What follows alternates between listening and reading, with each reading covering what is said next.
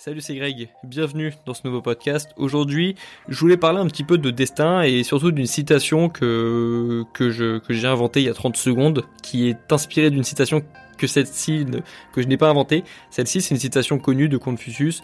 Si tu t'es baladé un petit peu sur Instagram, tu l'as forcément euh, vu. C'est, euh, un homme a deux vies et la première commence lorsqu'il réalise qu'il n'en a qu'une. C'est quelque chose comme ça. Ça se trouve c'est même celle-ci au, mot près, mais c'est en gros l'idée de comprendre que bah, on n'a qu'une vie et que parfois on a besoin de on renaît vers les 20, 25 ans, 30 ans lorsqu'on comprend qu'on n'a qu'une vie et c'est le commencement justement bah de pas d'une nouvelle vie parce qu'on en a qu'une, mais c'est un recommencement en tout cas.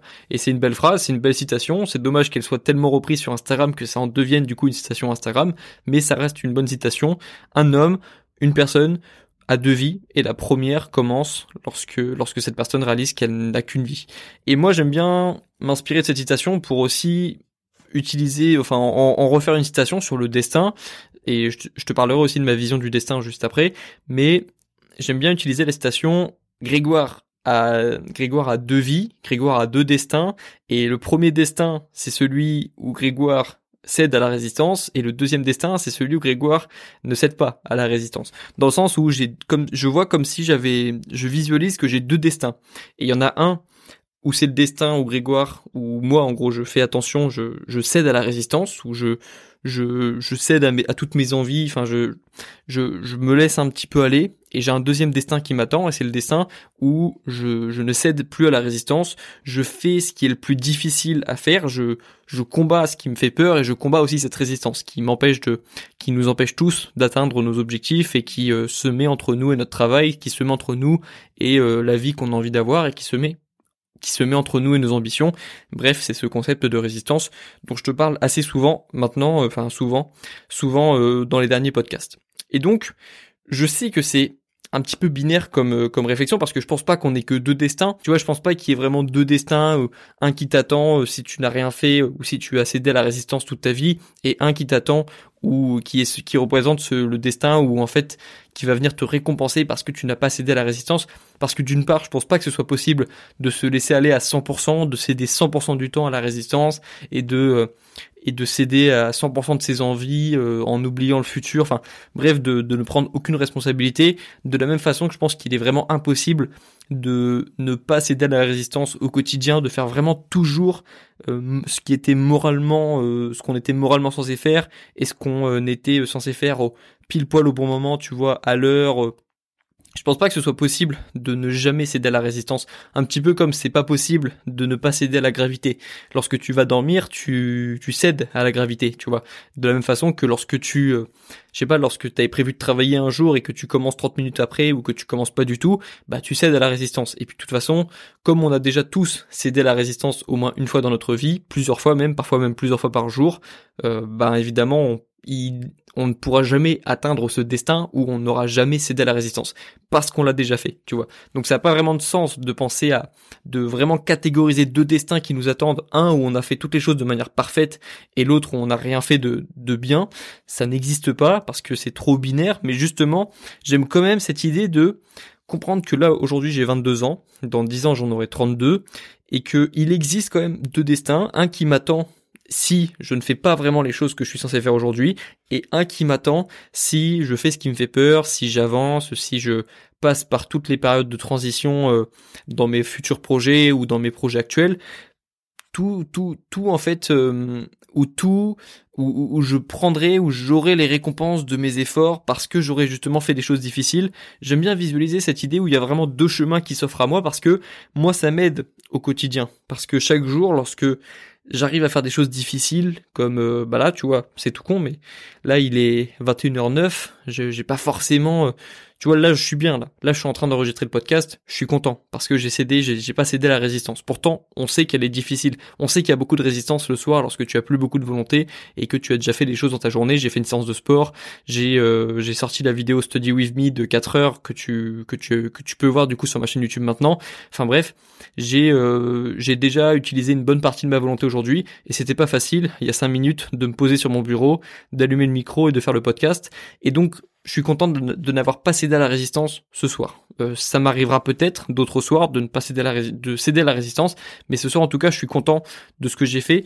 Et tu vois, justement, c'est pour ça que ça m'aide d'avoir cette idée d'avoir deux destins, un qui m'attend si je fais les choses bien, ce dont je suis censé faire, ce que je suis censé faire, et un destin qui m'attend si je ne fais pas les choses que je suis censé faire et si je suis pas droit par rapport à, à mes ambitions et par rapport à vraiment ma vision de la vie, par rapport à ma vision de moi-même aussi. Je j'aime bien définir un idéal, un Grégoire idéal, et essayer de me rapprocher de ce Grégoire idéal. C'est pour ça que je me compare pas à d'autres personnes, je m'inspire à d'autres personnes, mais en soi, je ne veux, je te dirai jamais que je veux être comme lui, ou comme elle, ou prendre, je veux juste être inspiré par quelqu'un, par une personne, tu vois. Je te dirai jamais, je veux, je veux être comme lui. Je te dirais, j'aime bien ce côté-là de la personnalité de lui, de sa personnalité. Ou alors, il m'a inspiré lorsque lui a fait ça. Mais moi, je me compare pas vraiment aux autres. Parce que c'est une perte de temps et une perte d'énergie. Et même si on le fait forcément en tant qu'humain sans s'en rendre compte, j'essaye de ne pas développer ce culte de la comparaison, ok?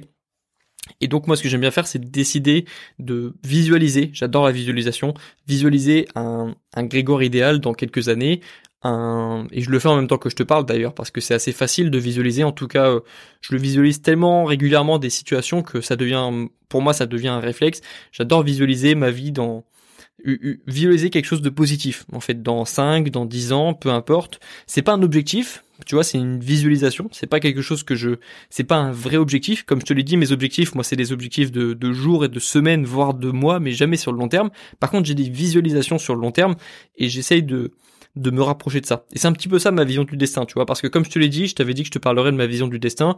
Genre, il y a plusieurs façons de voir le destin. Il y a des personnes qui pensent que le destin, bah justement, c'est ta destinée, et du coup, c'est quelque chose qui ne peut pas être changé, comme si euh, le jour où tu étais né, on avait euh, déjà écrit dans un livre ton histoire, et en fait, tout ce que tu fais au quotidien est déjà prédestiné, enfin, est déjà choisi à ta place et qu'en fait même ce que tu penses prendre comme choix euh, un petit peu euh, contre-intuitif ça a déjà été décidé par quelqu'un c'est déjà écrit quelque part ça c'est pas ma vision du destin parce que du coup c'est super triste si tout ce que tu fais est déjà anticipé enfin il y a plus aucun intérêt il y a plus aucune individualité il y a plus aucune personnalité dans tes choix et donc moi c'est pas une vision qui m'intéresse mais moi j'aime bien la vision du destin justement la double vision du destin. En gros comme si lorsque j'étais né moi je vois les choses comme ça. Lorsque je suis né, il y a eu un, un, ça, il y a eu mon destin qui a été écrit dans un livre, et ça c'est le destin par défaut de ma vie. Et ce que j'aime bien, moi, c'est construire un destin qui va changer de ce destin par défaut. On m'a attribué un destin lorsque j'étais petit, je pense, un destin tout tracé, tu sais, cette fameuse phrase d'avoir un avenir tout tracé et de changer cet avenir. Bah moi j'aime bien voir les choses comme ça, avoir deux destins. Le destin où j'ai vraiment juste suivi ce que j'étais censé faire en tant que personne normale, qui ne prend pas beaucoup de risques, qui ne tente pas des choses, qui euh, qui n'a pas vraiment de vision, qui suit juste le cours de la vie. Et j'aime bien avoir un destin, penser à un destin qui lui n'a pas été écrit et qui euh, qui qui me correspondrait plus en fait, qui qui euh, qui est celui de vraiment le mien, celui que j'ai choisi, tu vois. Et donc moi j'aime bien avoir cette vision du destin et c'est pour ça justement que je repense au quotidien à cette double vision du destin, le destin où je fais les choses bien et le destin où je fais les choses mal. Et, et moi, ça m'aide au quotidien. Comme je te l'ai dit, là, ce soir, ça m'a aidé parce que lorsque je fais quelque chose qui me rapproche de ce destin non écrit, moi, ça me fait plaisir. Et plus j'ai l'impression de me rapprocher du destin qui est écrit, où j'ai juste à faire ce que, ce que j'ai envie de faire sans penser à mon futur ou en faisant des choses faciles, en me remettant pas en question, en, en ne prenant pas le contrôle sur ma vie et mon futur, ce destin il me plaît pas et si j'ai l'impression de me rapprocher de ce destin qui est écrit, ça me plaît pas. C'est peut-être pour ça que moi j'aime bien faire des choses qui changent du quotidien et c'est pour ça par exemple que je t'ai parfois dit en podcast que je faisais des choses que ma famille n'avait pas fait et que parfois c'était compliqué parce que justement ma famille comprenait pas trop ou juste c'était pas vraiment son centre d'intérêt. Bah j'avoue que parfois c'est j'aurais bien aimé par exemple avoir euh, je sais pas, par exemple, là je commence la boxe, bah, j'aurais bien aimé avoir euh, un grand frère qui fait de la boxe pour apprendre plus vite, mais le fait aussi de faire des choses que que je ne suis pas censé faire, de faire des choses que je suis le premier à faire dans ma famille, il y a une partie de moi qui aime bien. Et je pense que c'est justement parce que ça se rapproche de cette idée du destin qui est pas écrit et que je suis en train d'écrire moi. J'aime bien faire euh, les choses, euh, j'aime bien faire des choses originales, j'aime bien ouvrir une voie et pour moi et pour les autres. Et donc, euh, je pense que c'est pour ça que j'aime bien euh, faire des choses qui sortent un petit peu de l'ordinaire. Je pense qu'il y a une partie de moi qui aime bien faire ça. Même si je pense que j'aurais pu être heureux, par exemple, tu sais, il y a des familles où tout le monde euh, où il y a une tradition dans la famille et tout le monde fait un peu les mêmes choses de tu vois il y, a, un sport de la famille et puis euh, les, tous les enfants font le même sport et puis les, les, enfants des enfants font le même sport et puis les enfants des enfants des enfants font le même sport. Ils sont tous bons dans ce sport et puis euh, les enfants sont heureux.